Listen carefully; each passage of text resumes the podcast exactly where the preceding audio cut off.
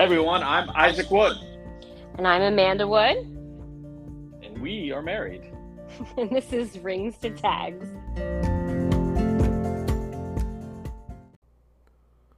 Did you press the button? I pressed the I- button.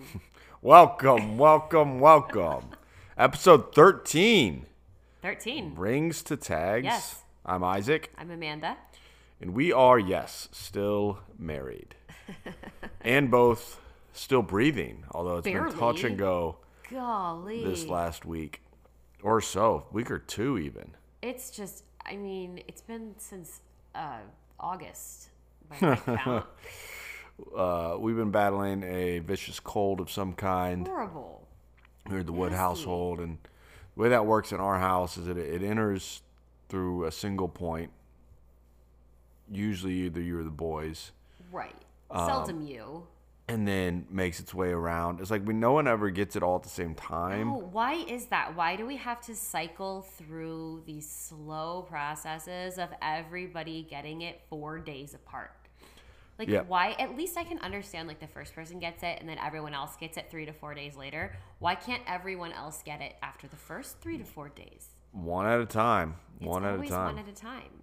and in our world, usually, I mean, this happens handful of times a year, right? Yes. That something like this works through. Oh, absolutely. It probably only makes its way to me, actually, maybe once a year. I think that's inaccurate. Really? Yeah, I would say you get some form of it like one out of every three. Times it comes through. Yeah. Yeah. Uh, Yeah. Well, this last one hit me. God, this one is nasty, and I like I know which kid who coughed in my face at school gave it to me in the first place. Uh. I know who he is. He's sweet, and I'm not mad at him, but he coughed in my face, and I know how I got it. And then he ended up being absent the next day, so I know it was him. Because his mom was like, he had a cold and now he has a fever, so he's staying home. And what does that sound like? I have a cold and now I have a fever. And so things have gone south. That's what every one of us did. We got the symptoms first, and then like a day or so in, we got a fever. Yep. Every one of us. Yep. And that For like a day. fever burns hot for a day. For one day though. You One day. Sweat it out. You do. So I sweated mine out last night and woke up a couple times the night and just the pillow was wet. Oh, gross. Yeah, it really is. But it was, It is gross. but like you I'm knew, sure everyone's so glad to know about like it. Sleepy Isaac was just so happy because it was like, oh, it's happy. That means my fever's breaking. yeah, Hallelujah. that's great. And then the sweat's kind of cool on the pillow, you oh, know. stop. Ew. Um, so woke up today just like a new man.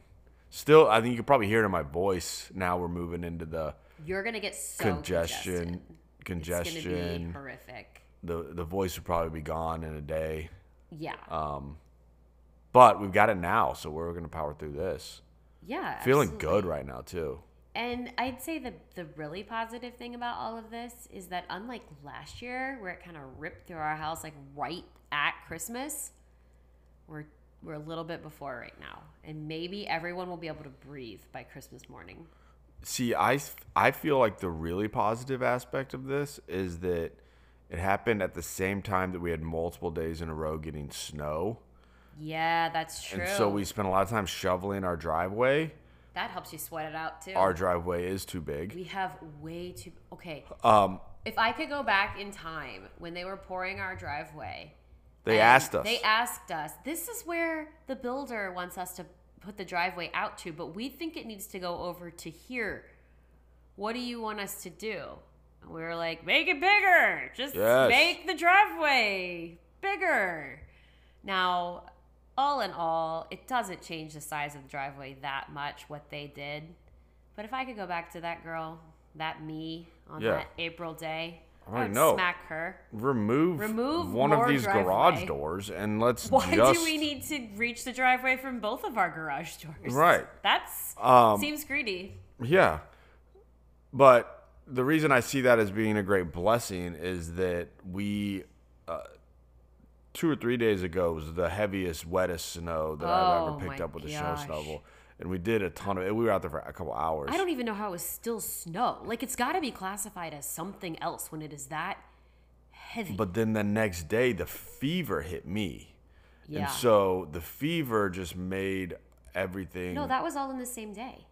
oh, it was later You that day. shoveled, Yeah, It was later that You day. shoveled But already. the fever like, hit me. Tweaking a bit. The fever hit me, and so then it made me just miserable. But you're gonna be miserable. Your body's gonna ache with the fever anyway. Everything was already gonna suck. Yeah, and so it just kind of magnified that a little bit, and then the next day, today we shoveled some, but I feel fine because I don't have the fever ravaging my body. Also, the snow was seven thousand pounds lighter. Yeah, we just went out and blew. We just just blew it to the side. It was like a good inch and a half, I'd say.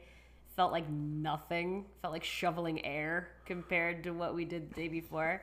So we go out, we go out and shovel, and usually if it's pretty light, like I just go hit it myself. Sometimes Samuel, who's nine, he'll go Shovel to that. zigzags into con- it haphazardly. Yeah. He's he's done a good job before though. He does. he, he's done it himself before. He like Um, when it's it real himself. intense and heavy, usually it's the two of us hitting it. Right. But usually there's a couple other the neighbors out at the same time shoveling, and so there's this like And we all like scream across the shoveling way snow to each other. community. But then there's starting to be this war that's brewing between those of us out sh- shoveling and this freaking snow plow plow guy. Oh man. Because we're out there He's my shoveling, and then the snowplow comes through, and he did it today. I was standing at the foot of the driveway, so right by him, two feet away from him, and he just Looks drives on by. He's plowing the street, which is very nice of him. It's his job. It's Very really nice of him. Heartwarming kindness. It's very nice. of and I think he hates his job because he attacks us. But then that side plow that gets the side of the road as it approaches the driveway, it then creates just a mountain oh in front of your driveway. ice and so as you're shoveling your driveway, Well, he does it while we're all shoveling. right in front of my face Right. today. Just looks us and straight now in the eye. I've been shoveling my entire driveway. I've gotten down to the the road, and then he just created this mountain of the heaviest, most compacted street snow. Yes, there it's all wet and slushy Yeah. already. And I am just like pretty irate about the whole snowplow situation because I can't tell you how many notifications we have all gotten in the mail and by social media from our city to just remind us that we're not so much as allowed to like misfire a snowball and have it land in the road because that's against city ordinance to push our snow into the road. But I say I will push all of my snow into the road because all you're going to do is push it up into my driveway and yard again anyway.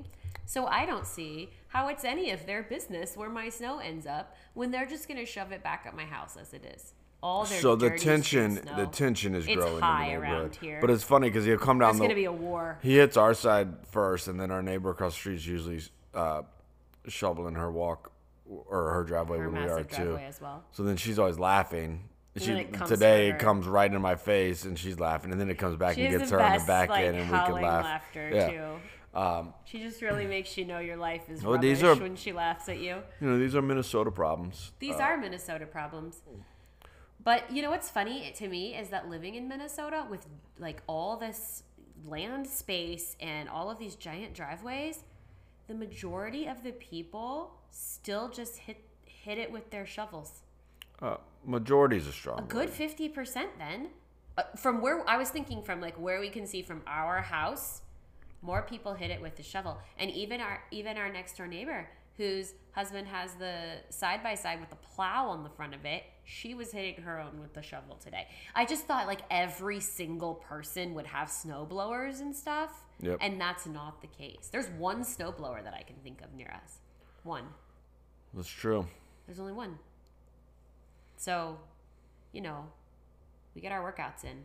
We do. It is it is the workout, but it's good. You get out there, and it's, the thing is, usually it's, you know, beautiful day in the sunshine. And It is. We get snow, and then like the sun Yeah. shines, and it's gorgeous, and it's so clear, and then everybody is out in the streets together, like the whole neighborhood, and they're doing whatever their manner of snow removal is, and the kids are playing, and the dogs are all running around, and then like snowmobiles will just go down the middle of the road, Yeah. and it's this whole like life filled community that just comes roaring out, which is nice. It like feels like our neighborhood feels in the summer, except for the snowmobiles and the shovels, Yeah.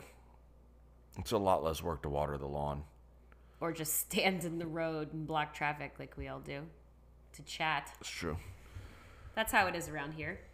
Dogs, kids, crazy people running around. Yeah, so that you know this time of year in the winter, winter in Minnesota is you know you're shoveling your driveway just to go shovel it again later. Well, You're you have to shovel. Everybody goes out and sick. shovels it in stages because you're like, it's just going to keep falling, and then it's going to be too heavy, which was what we dealt with yesterday. So you go, you shovel it like multiple times while it is still snowing. That's what we do. Yeah, so that's like Sick, What- while sick. while sick. Yeah, so that's Minnesota life. Come visit. It is fun though. Like when we lived in Ohio and we were dealing with winter there, we were all everybody was always just inside. Like nobody came out.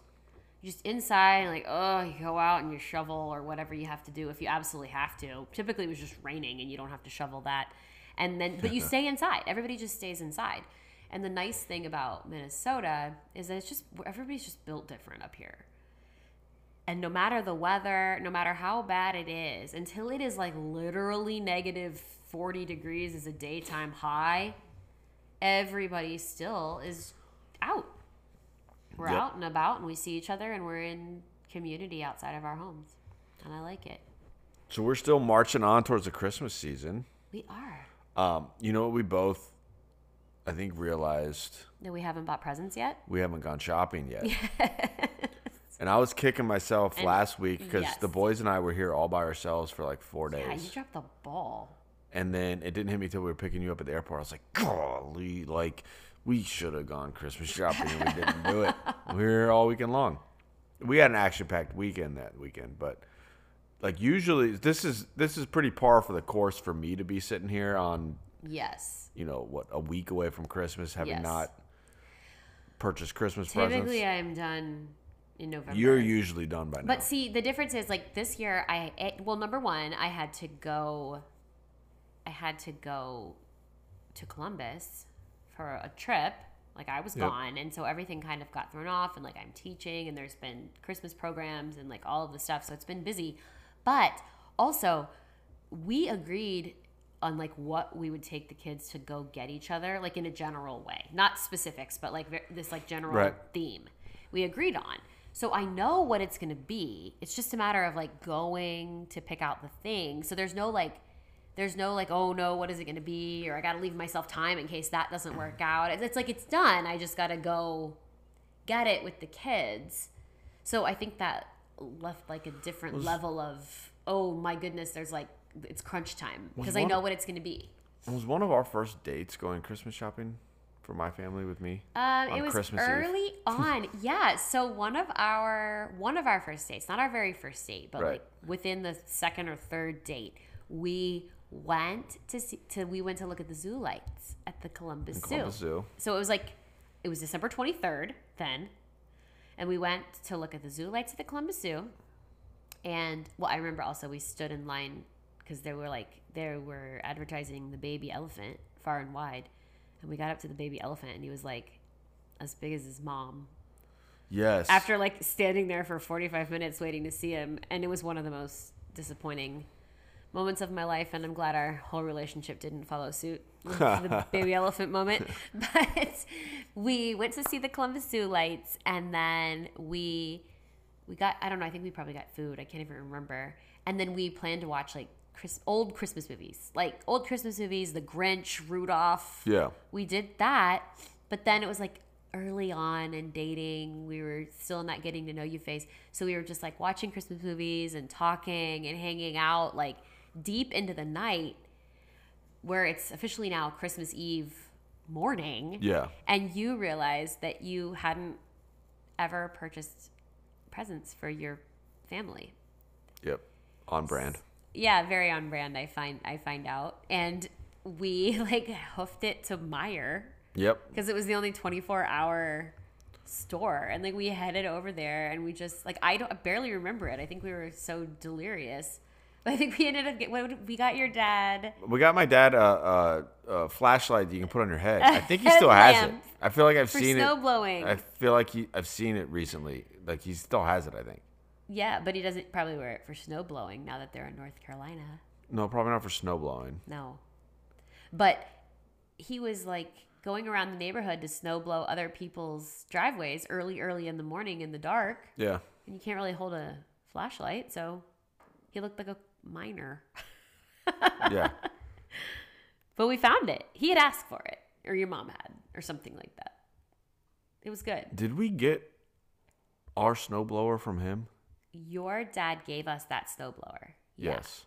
That we no longer have because we gave it. We to gave it somebody to our pastor from our, our, our last church when he and his family moved in from Arizona. Like, listen, you don't need to.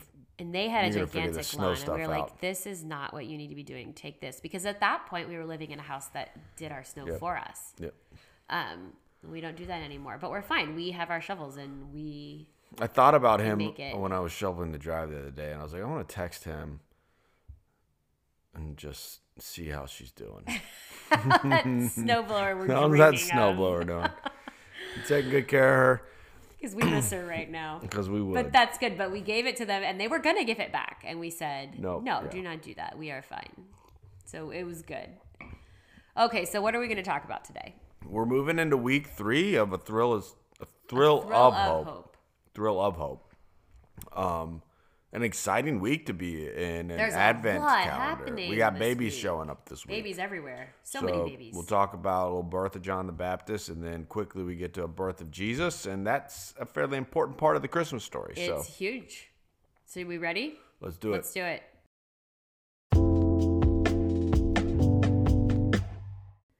Okay, so we are going to look today at the end of Luke 1. Been a long road. Like we're still in the first chapter of Luke. I know. You've put how many hours into recording? Well, This Advent podcasts thing. are kind of short. So all in all, it's not that many hours. But, But still, we haven't made it out of Luke one. many days, many days worth of podcasts. And we are going to wrap up. We've wrapped up Luke 1 already in the Thrill of Hope as this is all airing. And we are going to wrap up Luke 1 and start Luke 2. You know what? When you you finished Luke one today, those of you listening, and if you've listened through the whole thing, take a moment to celebrate. You know, Yeah. you celebrate the Be little wins, yourself. right? That's something we should do. Celebrate you made back. it through Luke one on a in a daily podcast. And you know, I started off joking there, but now I'm being serious that you made it through two weeks of every day Hopefully. spending time walking through did. God's word spending showing. time going through God's word. And so maybe you do that on a regular basis, maybe you don't do that In that which case, often. Either way, celebrate it because this is the start. I mean, Yeah. make it through this week. You made it through this week listening to this. Now you're 3 weeks in. And if it's your first time actually doing something on a day to day basis, keep it up. Yeah. Don't stop that. Well, and that's- the podcast is That's part of why you did this, right? That is Was to why I did this, encourage yeah. that we both believe that it's so it's just so um it's so vital but it's so rewarding yeah. to spend daily time with God. Um, it just shapes your life in a way that's influenced by Him. Um, it, it opens your eyes and your ears to Him in a way that you can't when it's only once a week at best. Um, and and so part of putting this together was to to get you in the habit Yeah. of, of just carving out. It doesn't have to be three hours of Bible oh, it can study every day. 15 It can be 15 minutes of you considering God. Yep, and it is our passion for believers that to realize that it's this is not like reading your Bible is not a light suggestion, take it or leave it. It is as essential as eating. Like and truly the word of God is a feast.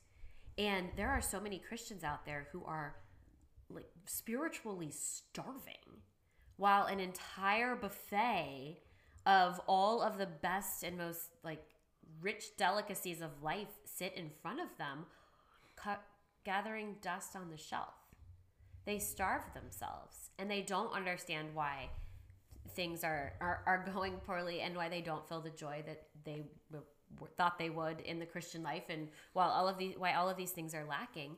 And it's because you've you've shut out the feast. Like there's a feast and you, you should be part of it and you've been invited to that table. And you're not you're not picking up your Bible and taking part. And so if you've been going through Amanda's uh, Advent podcast, though, you have for the last three weeks been doing that. So kudos to you, and again, seriously celebrate it. Um, and but then also keep it up. Keep it up, yeah.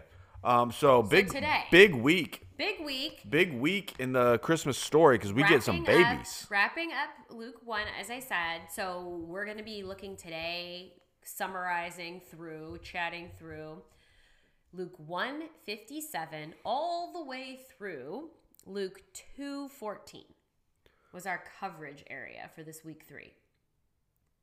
So And, John the Baptist. and that brings us two babies. That brings us to babies. So do you want me to do high points? Let's do high points of day Monday. What we covered on Monday. Luke 1, 57 through 66. High points. Elizabeth has John. Everybody celebrates, Yep. right? Feast and party and all of that. And then on the eighth day, they take him to the temple. He's got to be circumcised. He's got to be named. Like his name's Zacharias Jr., right? Right, obviously. ZJ. ZJ. ZJ the Baptist. That's ZJ the Baptist doesn't quite have the same authority. But Elizabeth stuck to her guns, and then Zacharias did as well. No, he shall be called John. And our boy Zacharias gets his speech back. You know what I like about the Bible? What do you like about the Bible? Isaac? Everything. So much. God. God. Um,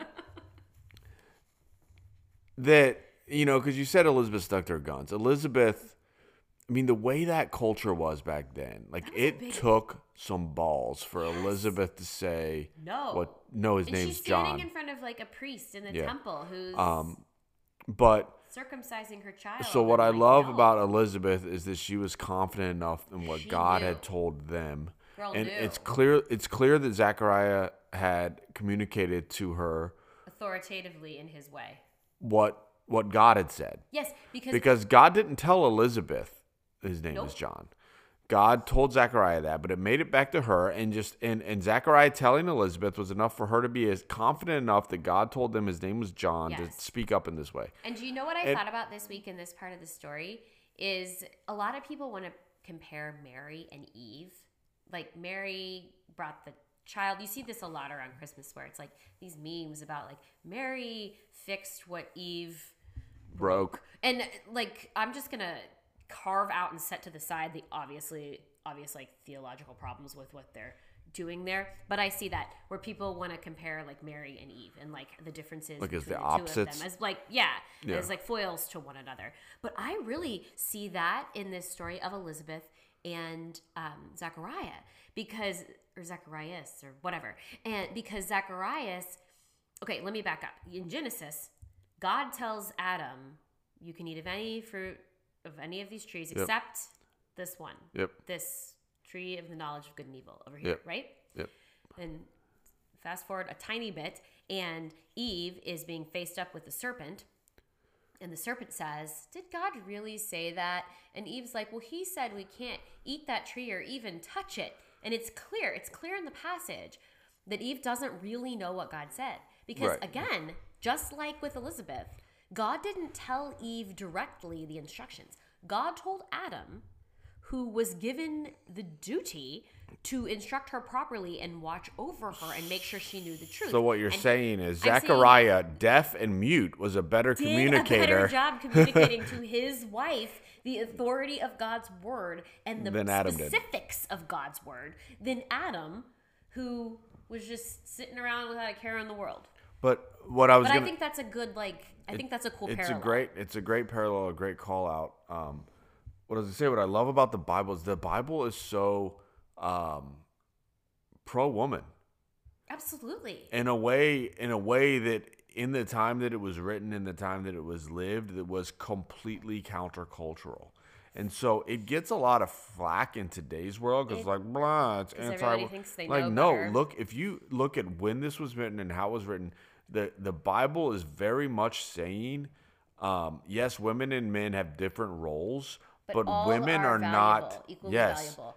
they're And- equal And you can see that from the time, from the beginning of, of Scripture. You can see that from the nation of Israel very well. Um, the different role that Jewish women had in society than any of their contemporaries. You can see the way that Christianity um, when it sprung on the scene after the death and resurrection of Jesus, you can see the way that it just completely shook up the role of women in society. Women had a an equal footing role in the church. Yes, they had different jobs. They have different jobs today. They're they're meant to have than the men. But we're all equal in value and importance in the church and in our homes. And no no no like community on earth, no school of thought, no um, culture has ever put a higher value on women than Judaism and Christianity, the two created by God Himself. Yeah, so that just jumped out at me as you were talking about Elizabeth um, saying that. That that was it wasn't just her. her for her It wasn't here. just her saying that, and it was her having so much confidence in God that She knew here in this temple she could speak what she God could speak said. what God had said because it, it was God that she follows, not necessarily the temple rules. Uh-huh. Um, but you know, as you look at like this is kind of the culmination, right, of of this promise to Elizabeth and Zechariah. Uh, and we've spent Yes. we've spent the weeks past talking about their challenges and struggles, so we won't re-enter that No, conversation. we know about that. But what this shows me as we kind of wrap up um, that their their role in this Christmas story is just that God is always faithful to His promises, Yes. and this this was the fulfillment of those promises. And for Zachariah and Elizabeth, they'd been waiting for. Do we know how old they were? We don't. We've talked about this Let's before. call them sixty. You've said 60s. I've been like, I Yeah. have my brain as like she was like old, like straight up old. Yeah. Anybody would know old. 70s or something. We Yeah, so they were old and they've been waiting um, for a Like long time, and this was God fulfilling His promises. Then He will always do that. And I think the takeaway for us is like, you know, it's one thing to say you believe that, but do we do we live our lives like we believe it? You know, Right. like do you like maybe God is you feel like God has promised you something, or there's promises from the Bible that you just don't see in your life right now. But are you living your life the way that Elizabeth did? yeah. to where you know that he's going to be faithful, that you can have confidence that he's going to be faithful. And so Mm-hmm. you still live your life in a way that is true to him. Um, and then the other thing, you know, God wants what is best for us. Right. Do we live our lives like we trust and believe that? Right. Because it's the same thing. So if you're in a point where you're waiting for God to deliver something, you're waiting for God to provide something, you're waiting for God to answer something, and it's just not there yet. Do you actually trust and believe that whatever you're going through right now, God is going to work out for what is best for you? And I think we see, but we do see both of those in specifically Elizabeth, because even though in the end, what God is doing here is He's fulfilling His promise to give him, them this son. This is only a promise that came like nine, ten months ago. When Elizabeth and Zachariah were barren in all of those childbearing years, Right. there was not a promise of a son from God there. But what there was was a promise that He was doing for them what was best in their lives. Because So imagine they their life. They could have they that. could he, they could have had children in their twenties Yeah, um, and not been involved in this story at all. right. And that would have been to some level a, a level of And maybe- fulfillment. and that would they would have had children that they I was gonna say loved and they lived their lives. lives went exactly that Yep. way, and that was good for them. But this was what was But best. do you trust that God is doing what is best for you? and we're gonna see we'll see as we move through this week how you can see the transformation it had on Zechariah's life as well. Um, but it's just you know these things are going on, and it's easy for us to say that God's always faithful to His promises. It's easy for us to say that God Especially when wants things are going well. that God wants what is best for us, even when but but it's a lot harder to live your life trusting and knowing that. when it doesn't look like the best is happening, especially to you. And we talk about that a lot. When we say God wants what is best for you, we mean God wants what He knows is best for you, It's His definition of not what you think or the world thinks is best for you. Right. So that was my big takeaway from sort of uh, the birth of John the Baptist. Um, He's a big deal. ZJ. ZJ. ZJ the Baptist. um, so then you move through and you see, because Yeah. part of part of the hammering home of what his name was actually John was Zechariah uh, confirming He that. got redemption. Because all the people there, uh, Elizabeth had the balls to say it, right? Right. And then everyone there was like, Yeah, but all right, the deaf guy All right, woman. What's this guy think though? The crazy guy we trust more than you, woman. Um, and so they go to Zachariah, and he and he Well, says, it was the man's job. Culturally and traditionally, it was the man's job to name a son. right. And they go to him, and he says his name is John, and then that's what free- his frees tongue. him. Yeah, And what does he do? he freaking uses that. He doesn't pout in the corner about how mean God just was to him. No, he Goes on. Uh, he sings a beautiful song. I don't know. Is this a Well, song? Well, they call it a song. So this is Luke 1 67 through 80, and they call it a song. Um, and I think the connotation there is simply that it is praise, not that he like pulled out a little lyre Ukulele. harp It would have been a ukulele, I think. teeny tiny harp and no, it wouldn't have been a ukulele. I think It's it a was. Hawaiian instrument. You're talking about like I think like a lyre is the little tiny. I think thing, like- Zachariah's descendants uh, inhabited Hawaii. Is that not historical fact? Up all manner. No, I think I picture his ukulele. I mean, he had had nine months to like Well- practice it and learn it. I don't believe he sang or played any sort of instrument. It wasn't a He was recorder. pros- he was just prophesying. yeah, Praise, praise filled. But it's a beautiful, It is beautiful. It's poetic. poetic. That's a better term. Thank you. You're welcome. Um, in fact, in the study guide, it takes up a whole page. It does. I this was the only one where I was like, I couldn't cut it. Like anything else, it was like if it was so long, I just found a better place to cut it. This clearly, for obvious reasons, could not be trimmed, edited for content. One does not do such things. So can you-. So sum up Zachariah's Okay. uh, poetic ukulele tune for us. So he's strumming away, apparently, and what he starts by saying is he just blesses God. He isn't he isn't mad that God punished him. He's blessing the God who just loved him enough to, to discipline him, loved him enough to chastise him, and he talks about how God has raised up this horn of salvation for us. So he's not going directly to talk about his own son John, who was just born. He's instead going to talk about Jesus, the horn of salvation. Which I think is so appropriate for John's role. Yes, Because from the beginning, from when the angel told Zechariah to then now His Zechariah's proclamation, his his sole purpose on this planet was to point people to Jesus. exactly. So Zacharias talks about this horn of salvation, which anytime you see a horn, like in, in imagery or poetry in the Bible, it always represents like a leader or some sort of power or authority.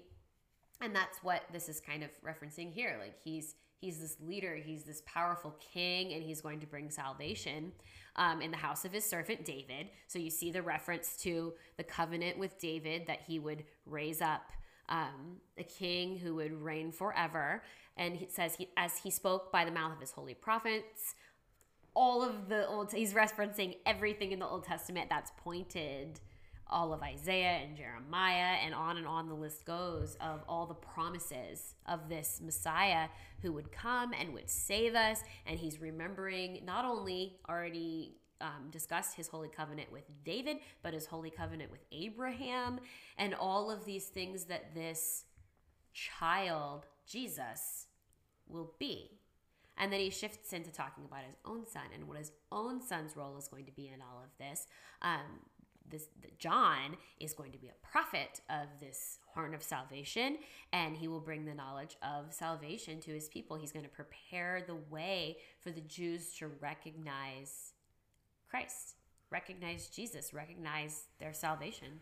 And what I love is that after, I mean, as you mentioned, there's so many, so many verses here of this poetry that it took up its whole page in your study guide. Yes. And then the verse right after that, after he's done uh, with the ukulele, he said, uh, or Luke says, so the child grew and became strong in spirit.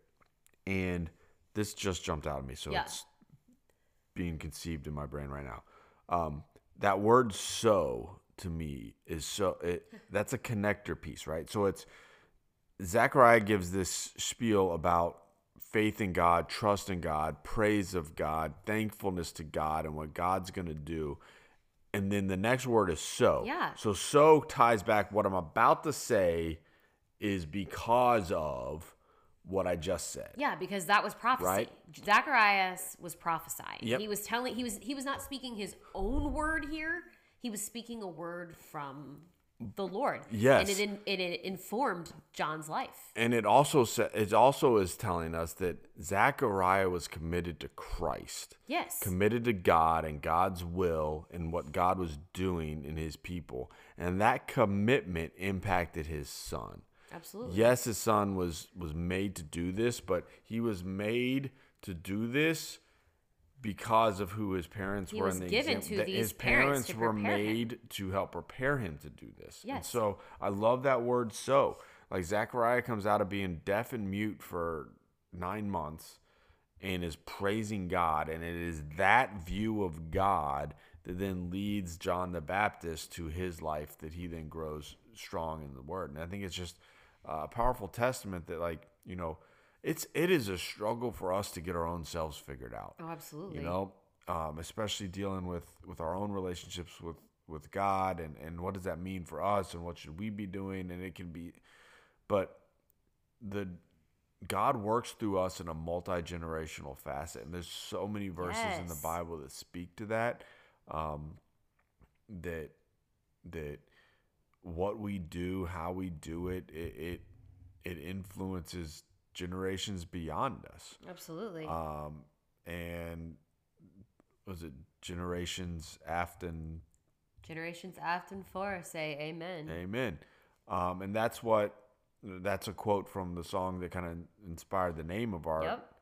uh, our podcast rings the tags that you know your your marriage this relationship that you're working this this this unity that God has brought together um, It builds legacy. you it when builds you foundation. decide to invest in that and you decide to lay that at God's feet generations after and for which means the generations before you and the generations after you will say hallelujah thanking God that you decided to do that Yeah, the think you generations before that- you are so thankful that you made the decision and that they influenced your way into that, and that generations after you are even formed by these decisions that you make to live your life God's way. Yeah. So, um, just a cool, just a cool moment in Elizabeth and Zachariah's life, and I think you see uh, the fulfillment of God's promises. You see a life. Zachariah's life was completely changed by him screwing up, Yep. And I think that's such a testimony to us too. That just because you screw up, Man, God does that It's so not over. much. He it's loves- never the end. God loves working through our screw ups because it just it, it brings the glory to Him, and it just it highlights for us that we can't do it. If you are still breathing air at this moment, God cannot wait to redeem whatever you have messed up. Yeah, and he'll do it in a way that blows your mind. Yep. Um, and I think that's evidence in Zachariah's song. So um, as we move through the week, now we're getting into Chapter 2. chapter two, Holy moly. and Jesus is going to come quick. He is coming fast, as babies do. So first we got to get him to Bethlehem. Okay, so first section there was just it was a very quick section on Luke 2 1 through 3 just kind of um talking about how they got to Bethlehem pretty much in a nutshell. So you do a great job in uh, in this specific podcast of breaking down kind of the history of what was going on in the not only Yeah, it's a little in the- more the historically Jewish forward. times there, um, not only in what was going on in you know the Bible, but what was going on in in the world. Uh, a lot of Roman history here, Yeah. a lot of Caesar history here. Um, you get into Cleopatra gets brought up in this. She's I mean, it's like all these character. All these historical elements that we hear Yes, we, but- we think of so often when we're in school learning history, uh, but we don't think so often when we were in Sunday school Oh, I learning the Bible. My, I love how ancient history lines up with the Bible. It's like my favorite thing in the entire world. But what I love about this is not just like, let me tell you a bunch of history. What I like about talking about Caesar Augustus and wrapping in Cleopatra and Julius Caesar and all of these other characters, um, they had mentioned Quirinius right here in the passage. These are names that get thrown out. These are names with all, they all have a backstory And that backstory was all filled in and purposed by God for these moments as well. Yeah. Like he Caesar Augustus was perhaps the most powerful ruler who had ever and has since ever lived. And he told everybody to move and they moved. We're talking I think 70 million people in the Roman Empire at this point. And he said, "Go back to And your said, daddy's "Go home." to your dad's house now." And they were like, "Gotcha!" And everybody moved. He snapped his fingers, and the entire Roman Empire hoofed it. yep. But it wasn't really him. Right. He thought it was his idea. He wanted. It was really God turning the hands behind all of it because now, right now, this moment, it was time. The thing he'd been planning since he threw the stars into their space had come. This was the right time for it. And Caesar Augustus was part of the reason why it was the right time. The world was, the stage was set, the world was ready. This was the time that God meant for Jesus to be there. So, what we look at is just kind of like an intro passage in the second chapter of Luke, I think just has a lot of rich backstory about how we got to where we are and why why we're there now. Well, it just provides opportunities for those that are looking to discover whether this, these stories in the Bible are true. They're, Oh, they're little proof points that you can go and research There's a ton and of dive into, lineup. and the Bible holds up. It does. It makes sense. The Bible is a historical text, and it fits and it works, and it and it can hold its own. And there have been there have been eras in time since the Bible was written where the prevailing thought of the time was that actually uh, the historical evidence disproved the Bible or didn't support the Bible. Oh, yeah, and then what back and forth a happens is once the, the discoveries are then found that say nope, that was true. Yeah, most recently, one of the most recent examples of that was the discovery of the Dead Sea Scrolls. Like people were, there was a movement going on at the time where people were trying to say that the Old Testament didn't even happen when it was dated to, and they were trying to prove that it actually post dated the New Testament.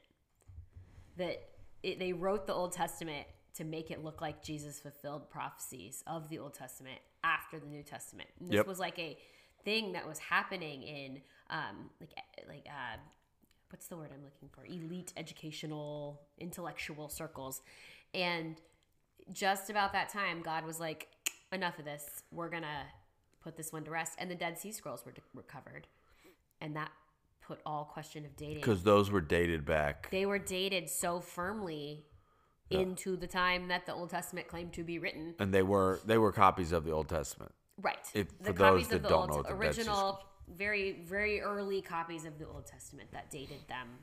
Some properly, guys and were, was able to show us that from so long ago we had the words right. Yeah, so some guy stumbled upon basically a a patch cave. a patch in a cave like a In a a very satchel dry of cave, um uh, they were like like um, clay pots. yeah Full of uh, scrolls. with scrolls in them and so those scrolls were dated to a lot of lot of years BC A lot of years prior.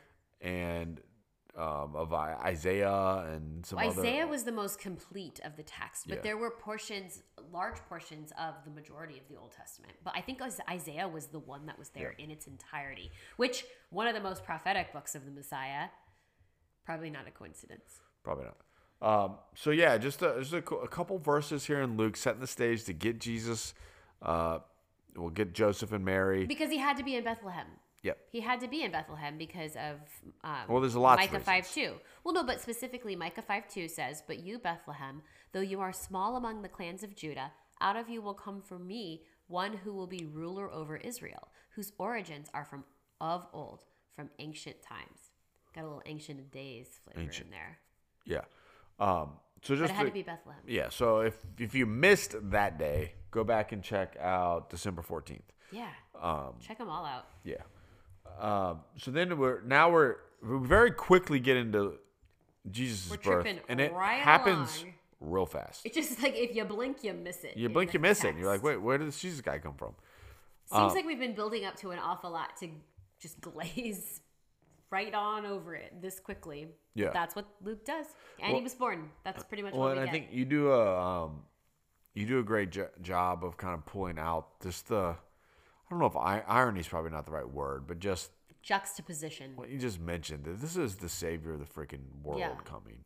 This is what since the beginning of time God has been planning. This is what we have needed forever. This is why he, the entire Old Testament exists. It Yep. all points to, to pave the way. Everything was for leading Jesus to this moment. everything after this is because of him. Uh, you know, in John's gospel, um, he talks about Jesus being around at the beginning of time. In Colossians, is talking about everything was for him and in him and through him and by him and everything. Like he's a He very important figure in life. And we just get to like, oh, after some time, uh, Mary had him. So yeah, there was a baby, and he was born. Yeah. And there is, I I think there's also a juxtaposition in this, even against. There were more words spoken about how John kind of came to be, and we know there was like celebration, and everybody celebrated with Elizabeth. There was more emotion. It was more emotive in general that passage about John's birth Yep. than this one about Jesus's. And there is there is I I believe an intentional literary Well, I think there's a comparison because, and we talked a little bit. Um, was it this week or last week? Where you, well, I guess it would have been the, on the first episode. We're talking about John being born, how um, the the celebration that happens, uh, the, the humans that come around that, and Yeah, they're the there Jewish and they, and tradition they of- celebrate. Yeah. So there there are humans that celebrate the the birth of John. the, the community comes around Yeah. your house and they wait But for the baby to be born and the when. Jesus is born, there's no mention of any any humans being around, but then angels show up, right and angels uh, speak to the shepherds and they say, give the celebration and they give the celebration. I just think that's not to poo poo John but I at all, this but is just a, a different Sorry, that, that you know. Do you want to be celebrated by humans, or do you want to be celebrated by Right. the heavens, by God and the heavens? yeah And I think that's an important question for us to ask ourselves. You know, what what are we trying Who to you trying to accomplish? what do we, at the end of at the end of each one of our days, who do we want um, standing up and giving us a round of do we applause? want to do we want Humans in Twitter to applaud us and adulate us or do we want to be pleasing in the sight of the Lord Yeah. Jesus' birth was pleasing in the sight of the Lord. very much so and that's not like John wasn't doing Again, I'm not poo pooing John. No. Yeah. Uh, but just uh, an interesting sort of dynamic there. So, what did the angels actually say, though? Right? like what was their actual wording Yeah. So yeah, we talk about that dynamic between uh, John's birth and Jesus' birth, but then you know the, angels show up and they're celebrating from God's perspective, from a heavenly perspective. do you want me to Linus it up over here Yeah, if you could play the Linus Okay. part, that'd be great. Is there a blue blankie I could clutch and really get into the character? Yes. Okay, here we go. Do not be afraid, for behold, I bring you good tidings of great joy, which will be to all people. For there is born to you this day in the city of David a Savior, who is Christ the Lord. And this will be a sign to you. You will find a babe wrapped in swaddling cloths, lying in a manger. And suddenly there was with the angel a multitude of the heavenly host, praising God and saying, Glory to God in the highest, and on earth peace, goodwill toward men. Good job. Thank well you. Uh, Linus had more of a lisp though, so Uh, if we- sorry. redo it. I have a stuffy nose. Is that a good? Um, so this is the celebration. It's like interesting to think that like, you know, again, and we mentioned this early on in the thrill of hope. Like God had been pretty silent for a while, right? yeah, no, he wasn't. He wasn't saying a lot. So, and then all of a sudden these angels show years. up. lighting one- up the heavens. One to talk to Zechariah. One, angels everywhere. One to talk to Mary. One to talk to Joseph. God tore it open big, And then boom, all um, over the place. to random shepherds. Yep. Which you get into maybe weren't Not quite so so random. random. Seems random. Feels random. I won't. No spoiler alert for that. Um, There's not a spoiler. You just go listen. It's already recorded. Out to the public. but then there's there's two words that jump out at me in their message. And What it's are those? Joy and peace. Yeah. And I think they kind of hammer those home. that um, I they come out of the gates and say, first of all, don't be scared. Yeah. because that's what they always have But to there's say. good tidings We- of great joy. We acknowledge that they have to say, don't be scared. No, they always have to say that. It's okay. Don't freak Ah, out. we're not here to no, kill you. Don't panic. Yeah. Um, but the, yeah, so we, we bring you tidings of great joy. And not just tidings. I want to point out, and I did this in the podcast. Good tidings translates from a phrase meaning that they preached the gospel of great joy. That's what this means. I'm here to like. I'm not just like bringing you like best wishes uh, of of joy. It's I I bring you the gospel, the Of good great joy. news, the gospel of great joy. great joy. Great. And like that is what Jesus coming to this planet allows us to experience is great joy. And it will be to all people. All. And um, my dad's actually preaching on this this this weekend as well. I so we to hear it. so in Woods in the Word getting coffee, we talked about this idea of joy and why why can you have joy? Um, and we, we spent a lot of time like there's when you talk about joy, it's so easily misinterpreted as happiness. Yes, totally. Like people such a- act as if those words are interchangeable. and they are they're different. quite literally the exact opposite and so we kind of dive into some of the differences and basically it's you know happiness is affected by your circumstances it's an a- external reaction it's an emotion it's an external reaction And emotions are always just all over the place.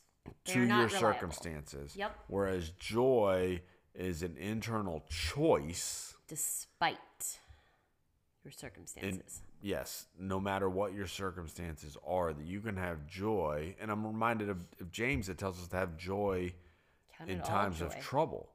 Um, and so you can have joy no matter where you are, but it's an internal choice that is a foundation for eternal joy. Whereas And- happiness is such a it's a fleeting Right. feeling that is you don't control. and we're brought that joy by But the whole reason the good news. the, good only reason that we can even have joy, the only reason that joy exists is that Jesus came, ended up dying for our sins, which allowed us to then interact with God. Yes. And so now we can experience God ourselves. And that, experiencing God, is joy. Like that's the joy. And so when the angels show up and say, Hey, I'm here to preach to you the gospel of joy, and it starts with that baby that's in a manger, you're going to find him wrapped in swaddling cloths and in a manger. Yeah. One of those things is weird. the All of this is weird. The wrapping and swaddling clothes was normal. yes, that was normal, fairly normal, especially for a baby. Of The manger, a little weird. feeding, trough, Yeah, super weird. yeah. But th- what they're basically saying here, like this good news is is any baby is good news. This baby is good news in a different way. This baby is good news that because this is God incarnate. God in human form, God has reached down and he has touched the face of the earth and he now lives among you. And because he lives among you, he is a link. This is this baby is a link between you, sinful man headed for destruction, and the almighty God of the universe who reigns in glory. And this baby is now bridging the gap. All of the Old Testament prophets who existed before him and preached the word of God to the people of Israel and the world, they were a insufficient fill in for what this baby in the major now is. That's the good news. The good news is now you can approach the, the throne of God. You couldn't do that before. And if that doesn't give you joy, and I don't know what to tell you. Yeah, just I used to have a pastor. I probably had multiple old pastors who often use the phrase like, "If that doesn't get your heart pumping, then like check into a hospital or Yeah. something in that something Um, in that field." But that joy, like that joy, like when you think of it that way, that I can commune with the living God, Can stand before the throne that of God. blows through any of your circumstances. It's more powerful than any of your circumstances. Not only does it give you, um, For one thing, your circumstances are temporary, and that's eternal. not only does it give you peace within those circumstances, but it gives you victory over, Over those them. circumstances. It's already been won. yeah. It doesn't mean that nothing is hard. It's hard. Everyone can look around. hard. It's Victory self-evident. is hard. But it's self-evident that the world is hard and it's painful and it's sad. But the victory, take heart, I have overcome the world. That means that regardless of what happens here, that's the battle, not the war. Correct. The war has been won by the baby. Yes. It's it's over. It's done. There's no more chapters left to write. And that's that what the, these angels were announcing. Like you, I love how you you called out the good tidings part and what that means. We're preaching the gospel We're preaching of the great gospel. joy. That's what's com- like. That's what this is all for. Is great joy. So the people, the, these people that are broken and we're we're we're distraught on our own. Yeah. We're broken and distraught, and we have no hope. We can't do it. But what the idea that Jesus came to this planet not to just be a baby in the manger, but to be a savior on a cross Yep. is ultimately what accomplishes that joy for us. And he came and left in some low brow, discarded piece of wood. Shameful ways. Well, and in this discarded piece of wood, Just random feeding trough to a random log on a cross. Right. Just not where he should have been. He didn't come in majesty. He had majestic announcement by the angels to the shepherds, and that is the the entirety of the majesty that the common man could see surrounding his birth. Everything else was humble. His life was humble. He was in poverty when he came into the earth. And we'll get into this next week that you can see what poverty he was in. In fact, it probably wasn't until the wise men arrived later that his family had any means at all, that they came with some fairly valuable gifts, Decent means. Um, which we don't get into in Luke because they only appear in Matthew. Right.